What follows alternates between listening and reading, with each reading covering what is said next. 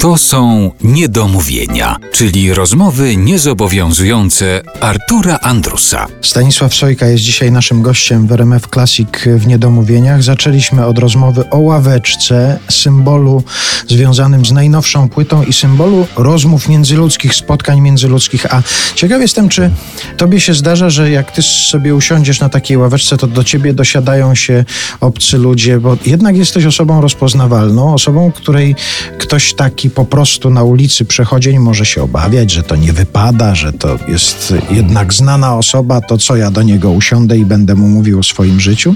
Czy zdarzają się jednak takie Zdarzyły się, zdarzyły się takie sytuacje, że ktoś się przysiadał.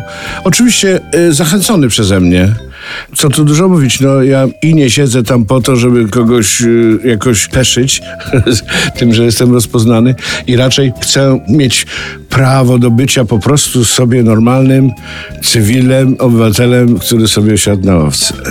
Natomiast no, zdarzyło się kilkakrotnie, że ktoś się przysiadał. Tak jak zdarzyło się kilkakrotnie, że ja się przysiadałem, pytając oczywiście uprzednio. Ale ja to w ogóle robię, bo my czasami jak wchodzimy do jakichś y, przydrożnych restauracji, gdzie na przykład jest właśnie dużo ludzi przy stołach, wszystkie zajęte, ale przy jednym sześcioosobowym siedzą dwie osoby, no to naprawdę zawsze podejdę i zapytam, czy można się przysiąść. I nigdy nikt nie odmówił. Z tego zawsze są ciekawe rozmowy i spotkania.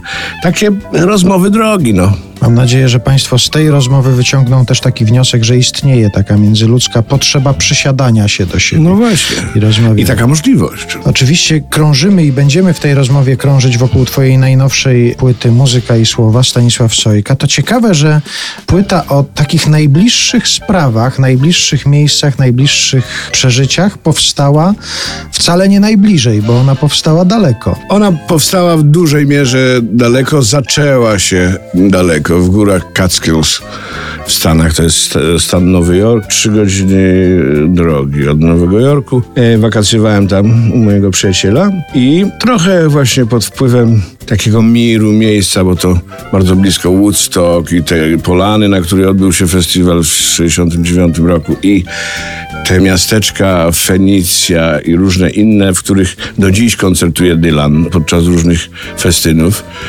Mir Dylana, Bowiego i takiego miejsca z jednej strony właśnie legendarnego, z drugiej strony jest coś w tym, że daleko od domu tak jakby zmienia się konstelacja w umyśle. Jakoś e, otwierają się takie klapki, które w, w domu są jakby poprzymykane i to, to jest coś w tym. Ja to jakby w- znowu poczułem w tym Catskills. Także tam zacząłem pisać, tam napisałem kilka pierwszych tekstów.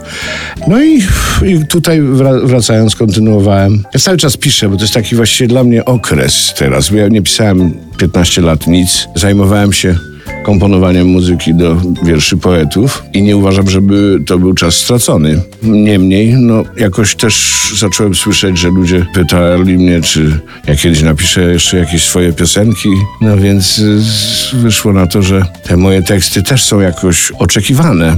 Chociaż zakłopotanie i takie, taka nieśmiałość, no jak się czegoś nie robi długo, to...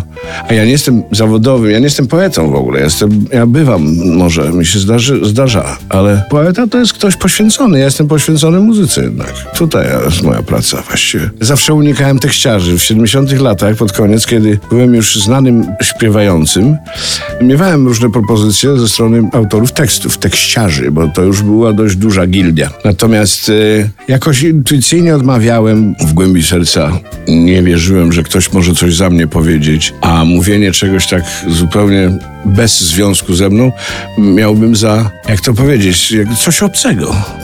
W końcu zacząłem sam pisać.